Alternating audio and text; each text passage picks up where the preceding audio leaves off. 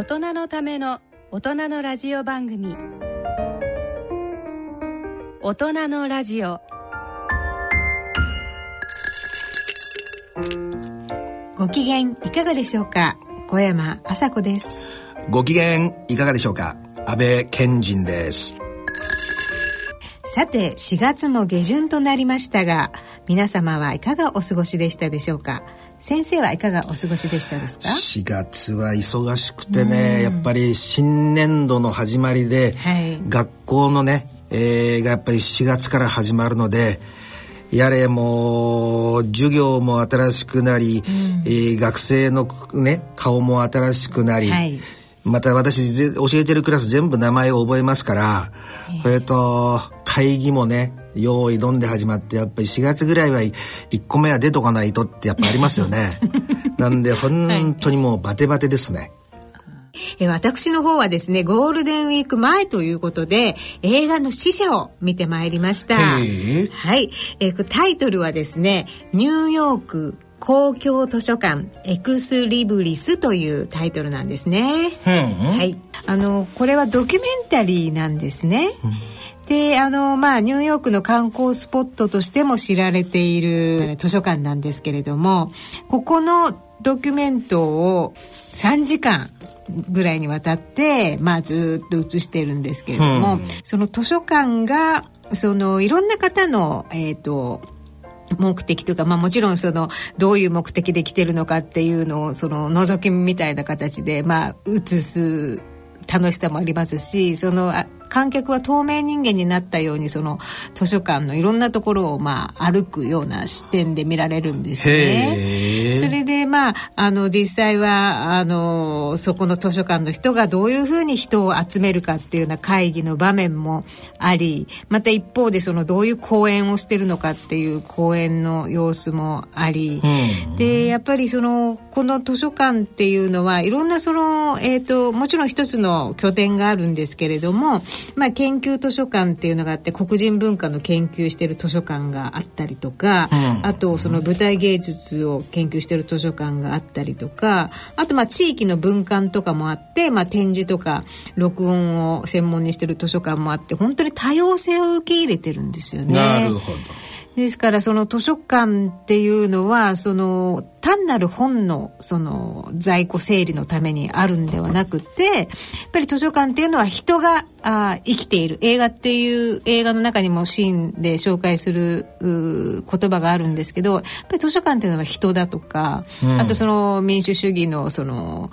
柱になるとかっていう言葉も映画の中に出てきたんですけれども、うん、本当にその多様性を受け入れるっていう意味では本当にそのここのニューヨーク公共図書館っていうのは、まあ、日本も学ぶべきところがあるなと思いましたがなるほど、はい、先生はあの、まあ、アメリカにあのいらっしゃった期間期間もあるということですけども、うん、どうですか？日本と違うところっていうのは？これね今、はい、あ小山さんが言われた通り、はい、やっぱり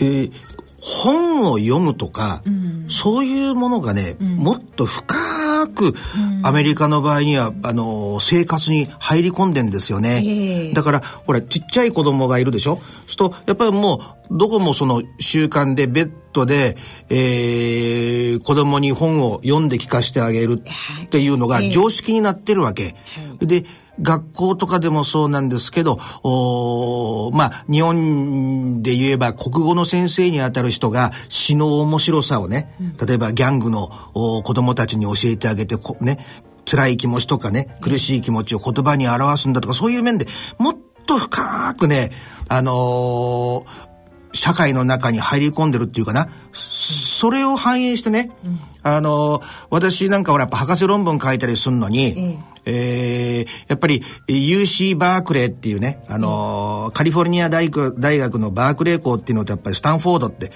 やっぱりね、図書館の規模が違うんですよね。だからもう、ほとんどのものがそこで集まる。二つ言えばね、どっちかには必ずある。だから、私は大学は違ったんですけど、うん、論文はその2つの大学、バークレーが8割で、2割ぐらいはスタンフォードで、あの論文を書いたっていう記憶がありますね。だけど、いまだにね、夜遅くまでもみんな勉強してんですよね。それでコピー機があって、本はね、自分で戻しちゃダメなの。こう、棚に置いとくと、うん、その、おまあ、大学生の、まあ、アルバイトですよね、うん、がいて、必ずそういう人があるところに戻さなきゃダメです。今でもね、覚えてるのが、今みたいにほら、インターネットがね、発達するって思ってなかったから、そのマイクロフィッシュって言ってね、こういう小さい、あのー、なんていうの？なんかほら、学生さんだと、蛍光ペンみたいなの引いて、なんか赤い下敷きみたいなのやると字字が消えたりするの。ありま知ってます？なんか、はい、そのね、あの赤いやつみたいな、うん、ああいうちっちゃい、言ってみたら10センチかける8センチぐらいのシートのところに、ものすごくちっちゃい字でね、うん、書いてあって、それを拡大する顕微鏡みたいなのがあって、えー、それでね、あのー、昔は、あのー、情報をね、圧縮してキープしとこうとしたっていうのがあってね、ちょっと懐かしいなって。だから今この、いろいろな図書館に来る人たちの様々な人の人生模様が描かれてるんでしょ、えー、そう。あの、それもそうですし、まあ、あの、スタッフがどうやって、うん、まあ、ホームレスも来るわけですけども、うん、ホームレスに対してどうやって受け入れるかとか、うん、どうやって予算を確保するとかっていうところまで、その図書館の内部まで移すんですね。なるるほどね、うん、やっぱり日本も少しずつそういうものをね見直見直していくべきじゃないかなって思うんですよね。えー、で日本のほら文化の良さとかね、うん、逆に今外国の人たちのが日本の良さを知ってたりとかしてね、うん、そういうのやっぱり図書館っていうのは文化の伝承の拠点にもなるので、はい、なんかそういう意味ではあの今日のあの、えー、小山さんがたまたま見てきたっていうこの、はい、図書館のニューヨーク公共図書館エクスリブリスだよね。はい、そうです。なんか非常にいい、あのー、テーマだなと思いました。はい。えー、岩波ホールにて5月18日より公開とのことですので関心がある方はぜひ、えー、足を運んでいただければというふうに思いますはいそれでは本日は映画の話題が多い大人のラジオ進めてまいります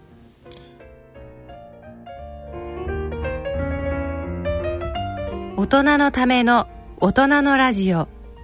この番組は野村証券ほか各社の提供でお送りします。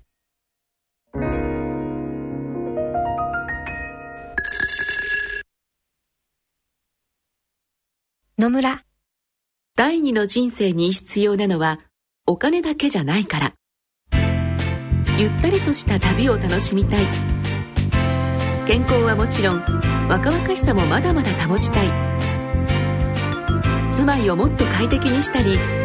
相続のこととかもしもの時のことも考えておきたい。セカンドライフのために知りたいことってたくさんありますよね。あなたのハッピーなセカンドライフのために。野村証券の本支店ではさまざまなスペシャリストを講師にお招きして野村のハッピーライフセミナーを開催しています。詳細はウェブで「野村のハッピーライフ」と検索してください。なお当セミナーではセミナーでご紹介する商品などの勧誘を行う場合があります。それの村に来てみよう。続いては社会病理のコーナーです。さて今回はどんなお話になりますでしょうか？今日はね、映画つながりっていうことで、あのー、私ね、一度だけ自分の専門でもあるので、実際の連続殺人を犯した人に、どの映画が本当になんかそうした、あ実際の行為に近いと思うって、まあ結構手紙でものすごく長くやり取りしてるんで、ええ、近しいあの関係にあるからそういうことが聞けるんですけど、で、えー、その人ね、えーえー、フロリダの今刑務所で、まあ、ああまあ、死刑囚なんですけど、ロバート・ロングさんって言ってね、あの、ずっとやりとりしてるんですけど、二つ映画を教えてくれたのね。うん、こんなのここでしか聞けないので、リスナーの方よく聞いてほしいんですけど、一つはね、アメリカン最高っていうね。アメリカンサイコ。サイコってなんか知ってるでしょ、うん、それにアメリカンがついてるのと、はい、もう一個はこれ見たことある人もいると思うんですけど、レッドドラゴンっていうね。レッドドラゴン。えー、アメリカンサイコの方はね、えー、あの、本当にエリートのビジネスマン、ビジネスエグゼクティブですよね。うん、あの、もう、ほぼ経営者に近いレベルの人たちで、その中の一人が、やっぱりそういう、うなんて言うんですか、もう友達とこういう、う友達はみんなこうライバルみたいなものすごくレベルの高い、えー、ハイソサイエティの仲間ですよね。うん、でも、そうした仲間とこう、はべりながらも自分の私生活では、どうしてもそういう殺害のね、うん、人を殺害する欲望っていうのを止めることができないって言って、今でも覚えてるんですけど、あの、あれがリアルだったっていうふうに直接言ってくれたんで見たんだけどね、こう人をこう、拳銃でね、射殺した瞬間に、こうなんかもだえるんですよね。ちょっとショッキングな話で申し訳ないんですけど、こうゾクゾクしてるような、うあ、これ、こういう感じなんかっていうふうに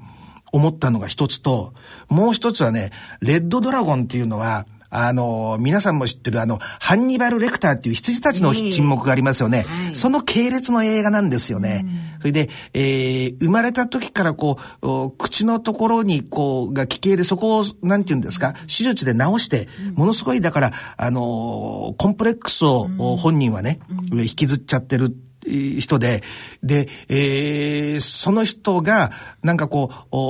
う、基本的には、あ目の見えない女性と、お親しくなっていくんですけど、もともとそういう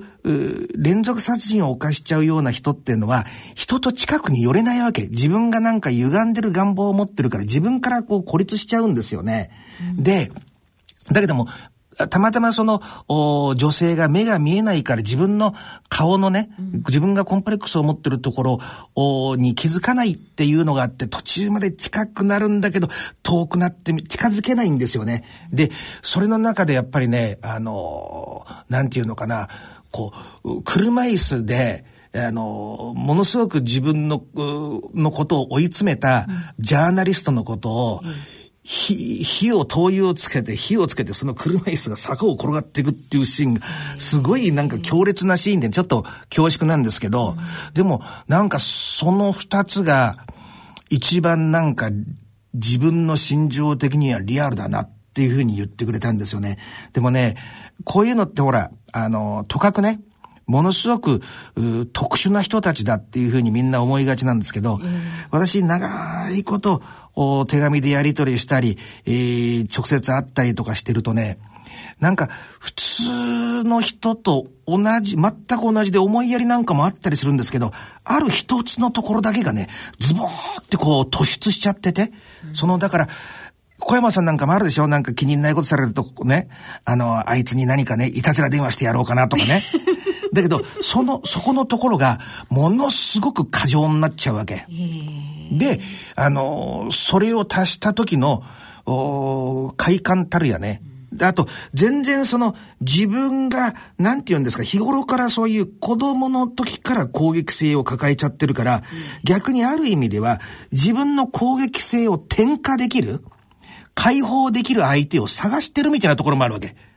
だからわかります？たまたま嫌なことをされたとかそうじゃなくて、なんか、それを解放するために正当化できる相手を見つけてるみたいな、そこが一番大きな違いなんですよね。我々みたいに嫌なことされたから、あいつくそって思うのと、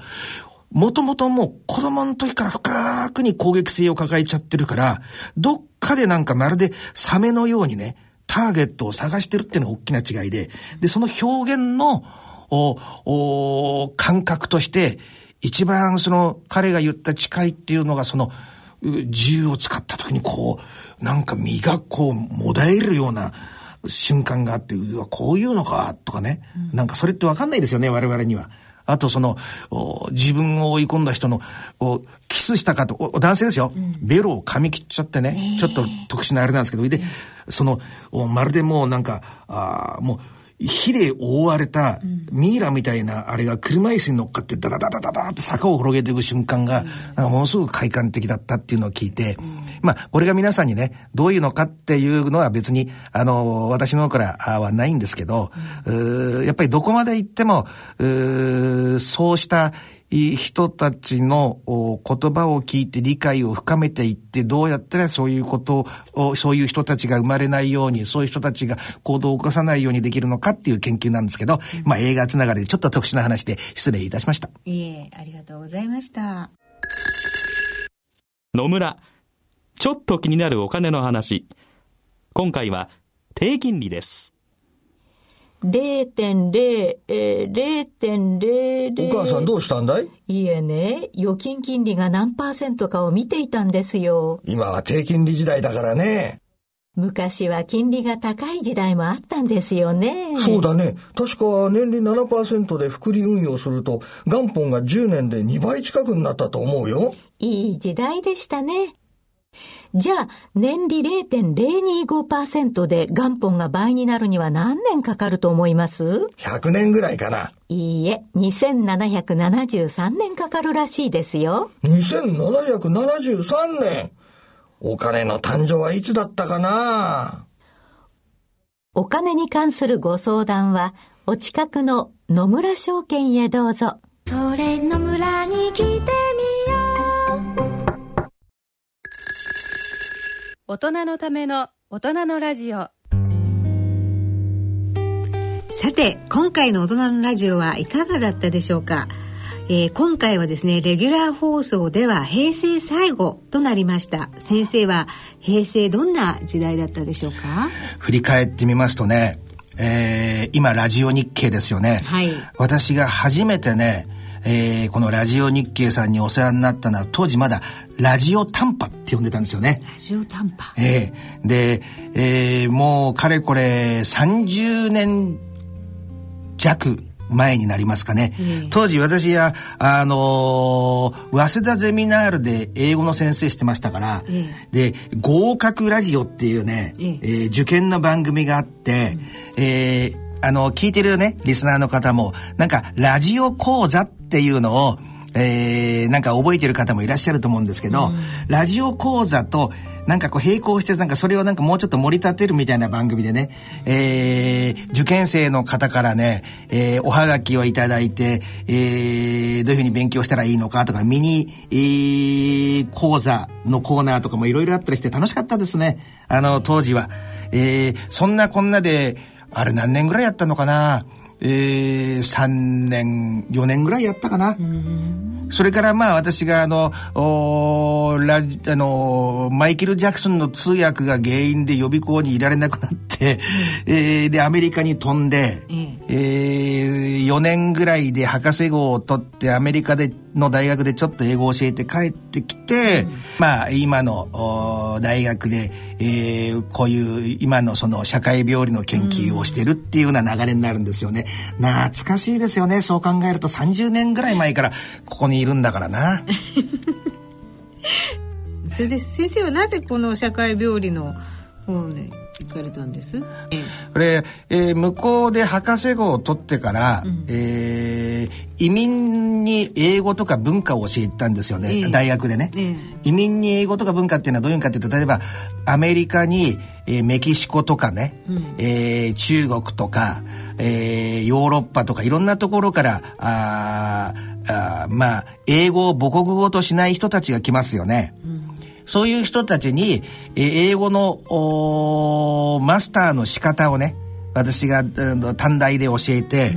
うん、で並行して文化とかねどうやってあの仕事をね、えーえー、の書類を書いたらいいのかとかそういうことをやってたんですけど、そうするとなんかだんだんだんだんそう社会のね、うん、えー、実際のある意味その社会の底辺になるわけですよね、うん、移民の人たちの暮らしってなると、うん、そうするとなんかこうただのきれい事のその英語とか、うん、えー、英語圏の文化とかそういうものじゃなくてもっとリアルな社会問題の方がなんかこう浮き彫りになってきたっていうのかな。少しずつそれがだからもともと言語と文化だけだったのがどんどんどんどんこう社会のなんかあこう社会ってなんか問題面の方が多いなっていう感じのがこう浮き浮き彫りになってきてね。必然的にねあのー、まああもともと私が思ってたのはあ何度か言ったことあるんですけど子供が夕方砂場にね、うん、えー、子供だけで行っても無事に帰ってくれるような社会じゃなきゃいけないと、うん、本当にこう安全な社会に、えー、っていう気持ちはずっと持ってたので、うん、なんかその英語の力がレベルアップしたから初めてそのアメリカの社会の問題に取り組めるだけのその自分の技術がついたっていうことでしょうかね。あの、お話は別ですけど、おリスナーのね、あのー、方ね、4月30日の火曜日の12時に、当時のね、えー、合格ラジオをやっていた大学生アシスタントに声をかけて、えー、その、4月の30日の12時からね、放送しますので、よかったらね、私の今の30年、えー、前の話と、まあ、あつながる部分もありますので、えー、ぜひとも聞いてみ、えー、見ていただけたらなと思います。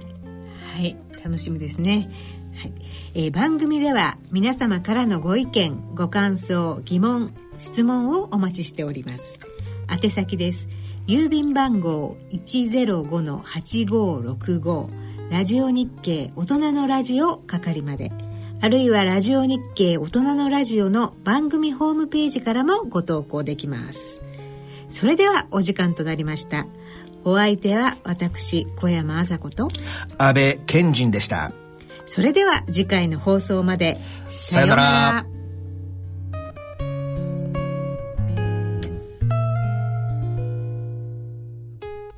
大人のための大人のラジオこの番組は野村証券ほか各社の提供でお送りしました。